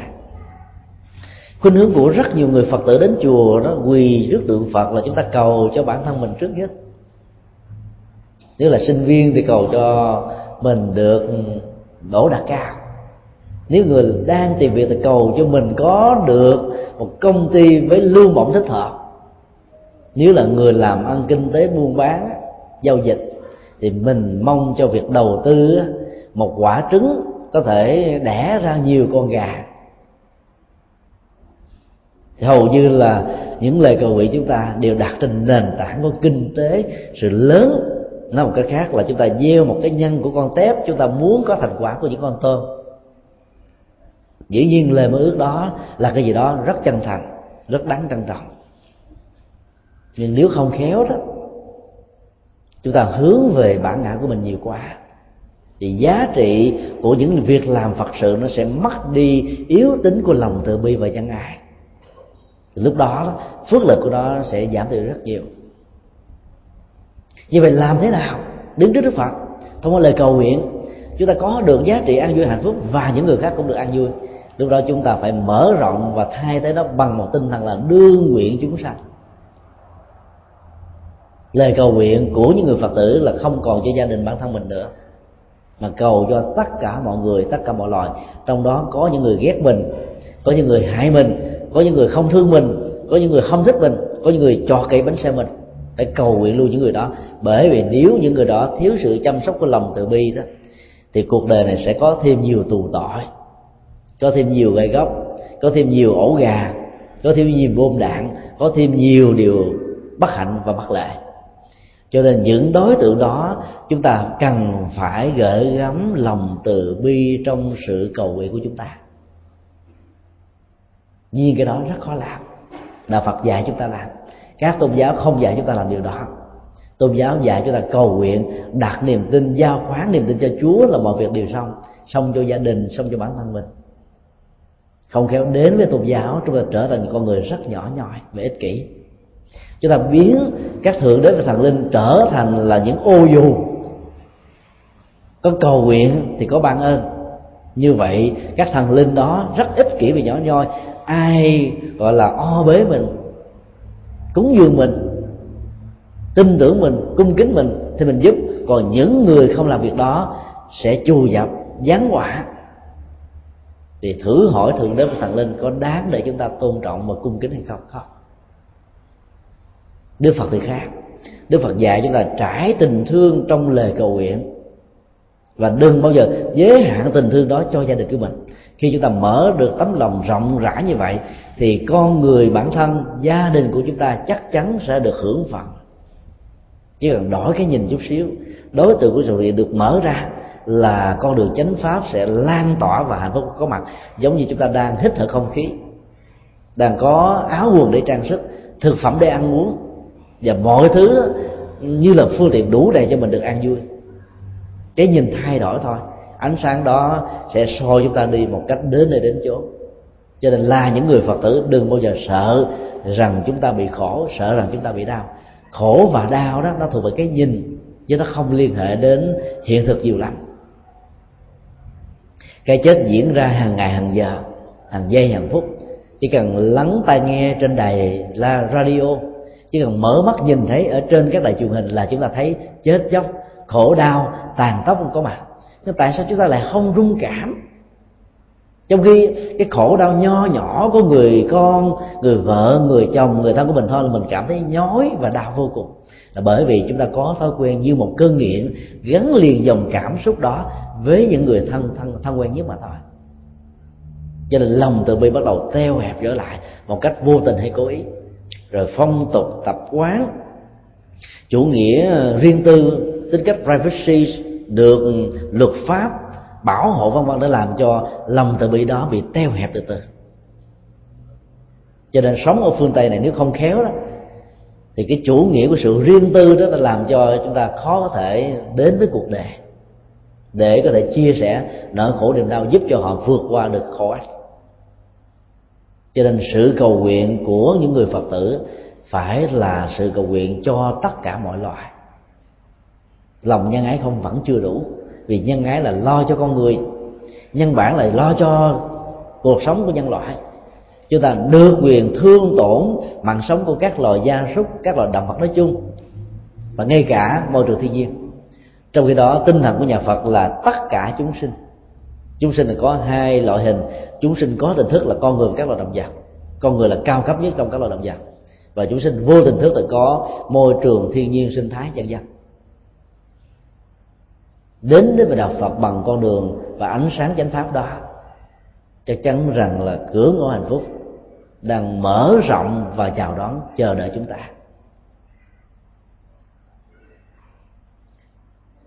Chúng tôi kính chúc toàn thể à, tất cả phật tử thân bằng quyến thuộc của quý vị luôn được an vui hạnh phúc trên cuộc đời. Trên nền tảng là luôn luôn để cho ánh sáng soi đường ánh sáng đó là nhận thức, dĩ nhiên nhận thức đây không phải là con mắt. Con mắt chỉ là cái nhìn và cái thấy thôi. Nhận thức thuộc về não trạng. Não trạng đó muốn cho nó được sáng suốt thì đừng để cho triết lý của ờ, chủ nghĩa, vị kỷ, cá nhân là khống chế. Đừng cho để để cho phong tục tập quán của tôn giáo, của chủ nghĩa, của những ý thức hệ can thiệp vào mà hãy để cho nhận thức sáng suốt của con người dẫn đạo trên nền tảng của những gì Đức Phật đã để lại trong kinh. Bằng cái thức đó đó, chúng ta sẽ mang lại an vui cho bản thân mình và những người khác. Chúng ta sẽ có khoảng ừ, vài mươi phút để trao đổi. Nếu quý phật tử ờ, cần ờ, trao đổi về một góc độ nào đó của bài pháp thoại hôm nay, hay là bất cứ một vấn đề gì liên hệ đến sự tu học nói chung thì xin quý vị mạnh dạng nêu ra, chúng tôi sẽ theo đó giải đáp những thắc mắc. Quý vị mạnh dạng chia sẻ, hoặc là có thể um, nói lên một vài cái kinh nghiệm của bản thân mình trong những biến cố được gọi là đau khổ nhất của cuộc sống. Mỗi người, mỗi kiểu, mỗi người, mỗi cách. Thì quý vị đã vận dụng cái gì đó trong lời dạy của đức phật để vượt qua. Hay là vẫn chưa có cách để vượt qua. Xin quý vị cứ nêu ra những sự chia sẻ, cho đó sẽ giúp lợi ích cho tất cả chúng ta. Chúng ta có thể học hỏi lẫn nhau từ những cách thức chiêm nghiệm lời Phật dạy, ứng dụng trong cuộc sống hàng ngày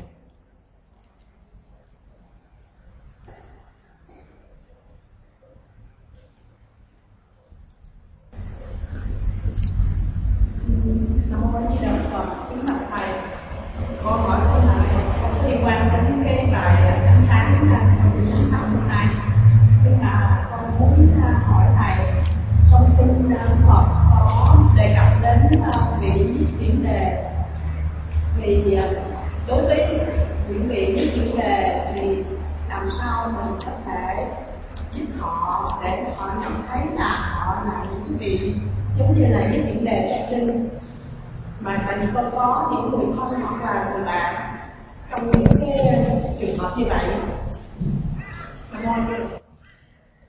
À, chúng tôi xin lặp lại câu hỏi của một vị pháp hữu đó là trong kinh có đề cập đến danh sưng và khái niệm nhất xiển đề. Thì làm thế nào để tạo cơ hội cho những người nhất xiển đề mà trong số những người thân chúng ta có thể vấp phải, có cơ hội gặp được Phật pháp. Đây là một câu hỏi mang một chất liệu của tình thương để giúp cho người khác, ít nhất là một sự nỗ lực. Chưa có cơ hội gặp được ánh sáng Phật pháp, có thể có cơ hội tiếp xúc và thưởng thức. Khái niệm nhất xiển đời ở trong kinh nêu ra đó, là một khái niệm chỉ chung cho tất cả những ai không có cơ hội tin vào các quy luật nhân quả tứ diệu đế, con đường bắt chánh đạo. Những sự nỗ lực của tự thân trên nền tảng của nhân quả đạo đức có thể mang lại an vui và hạnh phúc.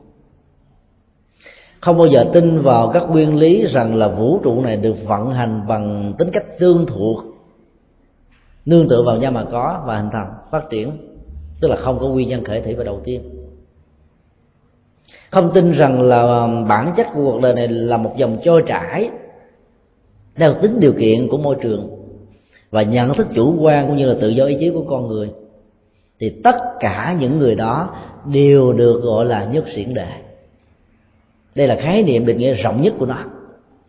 Có là những nền tảng quan trọng về đạo lý nhà phật, đó là tứ diệu đế, hai quy trình của nhân quả thuộc về khổ đau và hạnh phúc và nguyên tắc của um, vô ngã về phương diện nhận thức luận là thái độ nhìn thấy rằng là mọi sự vật thường còn bất biến. Về phương diện tâm lý học là thái độ cống cao ngã mạn tự hào, dần dần trong lối sống và ứng xử. Thì những con người đó thì thường có một um, lối sống riêng, cách thức riêng. Họ có thể vẫn có được hạnh phúc giác quan. Họ vẫn có chén cơm manh áo vẫn có điều kiện, thậm chí là tiền bạc dồi dào phong phú. Nhưng thiếu đi những thay đổi nhận thức sáng suốt đó đó, có thể làm cho họ mất phương hướng. Và do đó, họ được gọi là nhất xưởng đề khái niệm thông thường hiểu và áp dụng cho nhất xưởng đề là những người không có niềm tin vào quỷ bán tam bảo nói chung. Tức là họ có thể núp bóng với một chủ nghĩa, một học thuyết, một tôn giáo, một chính sách để làm cho con đường của thiện ít an vui hạnh phúc đó bị đóng bít cửa ngõ. Sống trong một bước ngoặt lịch sử hay trong một môi trường, một điều kiện khi mà những người cầm cân nảy mực đó đã không nhìn thấy được chất liệu tâm linh của nhà Phật, mà ngược lại đổ nát, tàn phá, cưỡng bức, làm cho đời sống của Phật pháp mất đi cơ hội phục vụ cho quần chúng thì những con người đó được gọi là nhất xứng đề khi đức phật đưa ra học thuyết nhất xương đề, ngài không bao giờ có dụng ý rằng là con người của nạn nhân, đối trước chính sách sai lầm của những người xuất xưng đề đó, cần phải có một sự kháng cự, chống lại người đó bằng thái độ của sự hận thù mà ngài nói ra như một cơ hội để chúng ta nhìn thấy được rằng trong cuộc đời này mặc dầu ánh sáng Phật pháp có có mặt khắp mọi nơi giống như bầu trời ở trên không gian nhưng mà những người không chịu nhìn thấy đó hoặc là không chịu thừa nhận đó, thì sự hiện hữu của nó có như không. Cho nên nỗi khổ niềm đau đã được thiết lập trong đời sống của họ như là một nguyên nhân.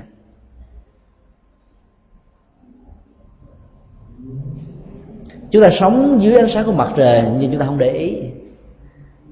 12 tiếng của ban ngày có mặt đôi lúc chúng ta đâu để ý đến ánh sáng đâu. Từ khi nào nóng quá trời đó, chúng ta mới nói rực quá, để sao hôm nay trời cắt như là chúng ta gián tiếp thấy được ờ, cái tác động của nhiệt độ đối với thân thể của chúng ta. Hoặc là trong cái mùa đông giá lạnh như là tháng 6 này, tháng 5 tháng 6 này, chúng ta nghĩ rằng là, ồ, mặt trời kỳ này nó không làm cho mình có cảm giác thoải mái, mặc dù có ánh nắng. Vẫn lạnh, vẫn băng giá, vân vân chúng ta mới cảm nhận ra được nó. Ý thức được như vậy để chúng ta mới thấy được những nguyên nhân sâu xa dẫn đến những bế tắc của những người nhất sinh đề họ là những con người đáng thương hay là đáng ghét? Họ là con người đáng được giúp đỡ hơn là đáng quyền rủa.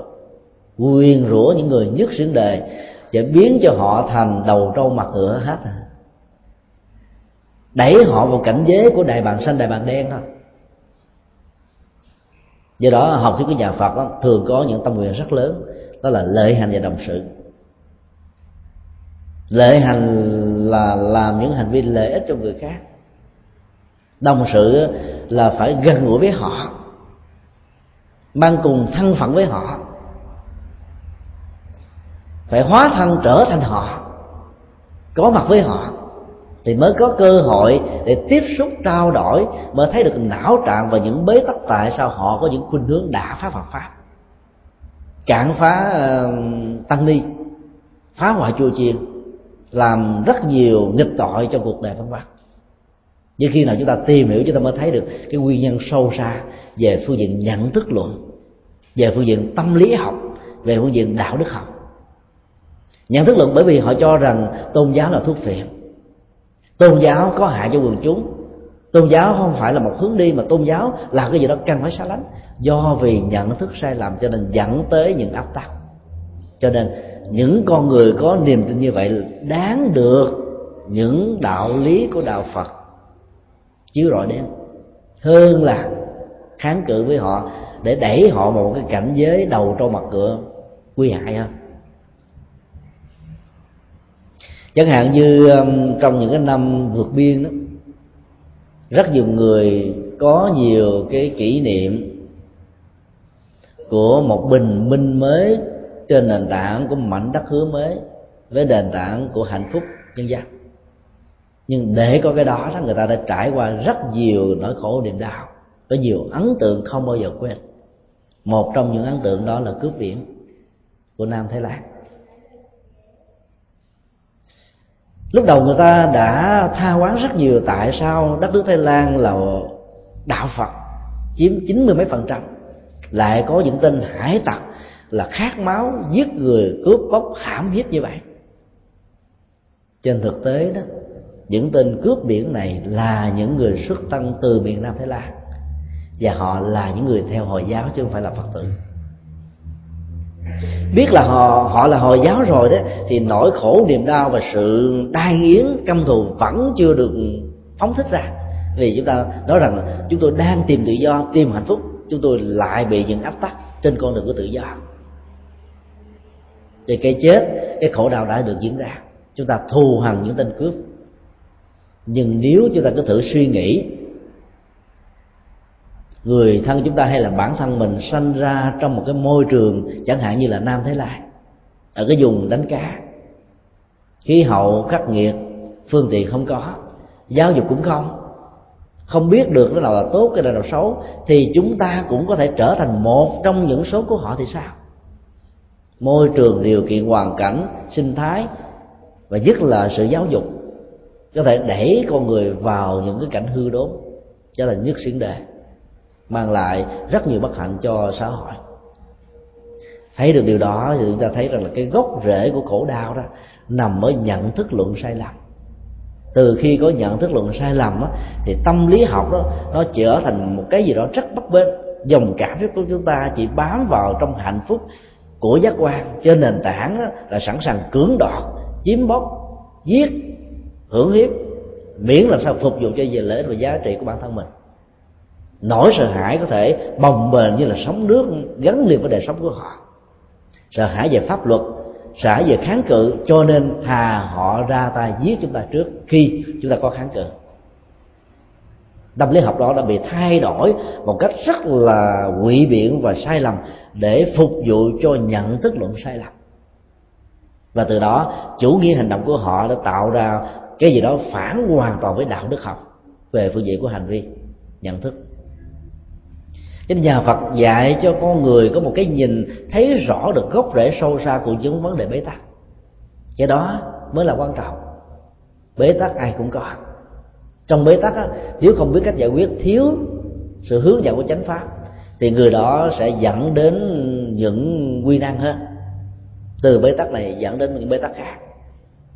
Cho nên một trong những cách thức để giúp cho những người thân của mình những người bạn của mình hoặc là những người xa lạ với mình, được gọi là nhất xưởng đề là không có niềm tin về nhân quả, không có niềm tin về phước báo, không có niềm tin về đạo đức, không có niềm tin về tâm linh, và sẵn sàng đi ngược lại với những cái đó. Đó là làm thế nào để cho họ thấy được rằng chúng ta là những người rất rộng lượng và tha thứ. Sẵn sàng bỏ quên cái khổ đau do họ gây ra trong quá khứ đó với chúng ta chỉ có con đường đó mới giúp cho họ thấy được, hiểu được, ý thức được và họ mới có cửa ngõ để quay về.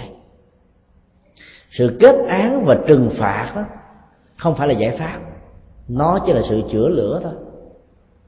Chúng ta có thể kết án một tên sát nhân và cho tên sát nhân đó một bản án tử hình. Chúng ta nghĩ rằng là chúng ta đã dứt xong được gốc rễ của khổ đau không? Chúng ta mới chặn đứng được khổ đau, được tạo ra từ kẻ sát nhân đó là hết. Khi người đó nằm xuống, cái cơ hội giết người từ người đó đối với gia đình a, b, c không còn nữa. Nhưng hạt giống sát nhân, tâm lý sát nhân, hành động sát nhân trong con người của người đó là vẫn còn. Nó tiếp tục đi theo người đó qua tiến trình của tái sanh. Ngục tù không được thiết lập ở đời này thì lại được tiếp tục thiết lập ở đời sau cho nên đạo lý của nhà phật là dùng chất liệu chuyển hóa hơn là sự chặt đứt. Vì chặt đứt đó, giống như bàn tay này phạm tội ăn cắp là chặt đứt nó thì nó không còn ăn cắp nữa nhưng cái tâm ăn cắp vẫn còn thì nó ăn cắp bằng bằng chân. Bằng chân bị chặt đứt thì nó tiếp tục ăn cắp bằng ra lệnh bằng mưu toán bằng kế sách bằng chiến lược bằng sách lược bằng ô dù bằng dù giặc bằng nhiều cách khác nữa cho nên cái quan trọng nhất là làm sao để cho nhận thức sai lầm đó được chuyển hóa được khai mở. Thì mọi áp tắc đó được khai thông.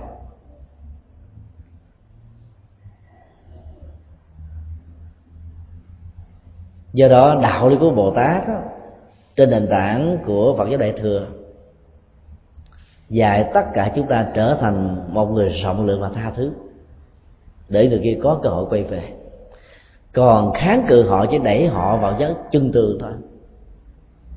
Và thái độ tâm lý lúc đó sẽ làm cho họ cố tình phủ định những điều sai mình đã làm trong quá khứ để chứng minh mình là đúng.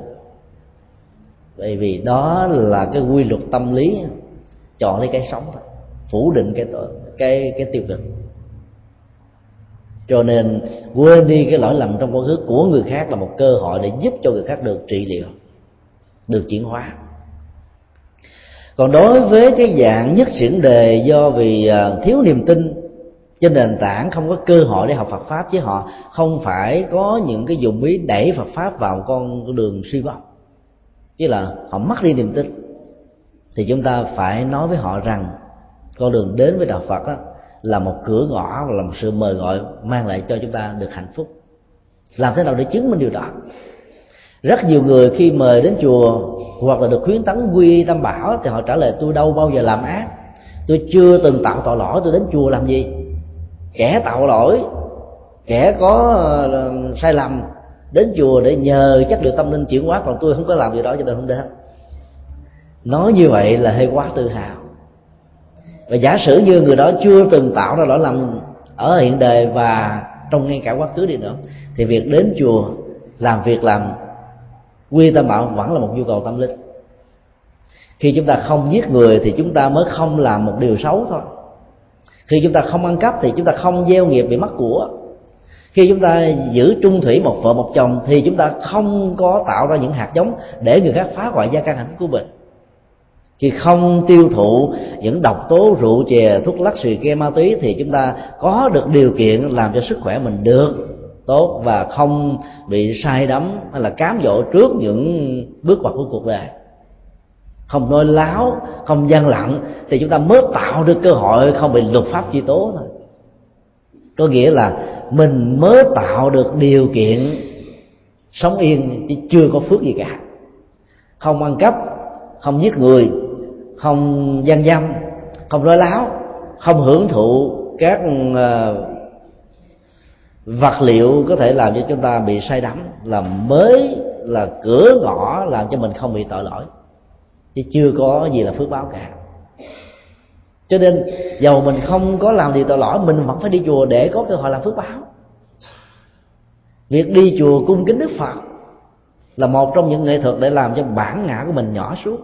Đối diện trước đức phật tự giác của ngài, tình thương của ngài, đóng góp của ngài phục vụ của ngài, dấn thân của ngài, chúng ta trở thành nhỏ bé vô cùng, giống như một hạt cát đối với một quả nước tu di từ góc độ tâm lý học nhỏ này thôi, chúng ta đã thấy rằng là việc đến chùa đã có lợi cho bản thân mình à. chứ chưa chắc gì có lợi cho chùa, vì chùa không cần có lợi mà cần làm cái lợi lạc đó cho những người đến, những người đóng góp. Chùa là một cái ruộng phước để chúng ta gieo trồng, mặc dù chúng ta có thể nghĩ, ủa vợ của tôi đi chùa toàn là cúng dường tiền không tiền lương bị mất đi, bị thiếu đi.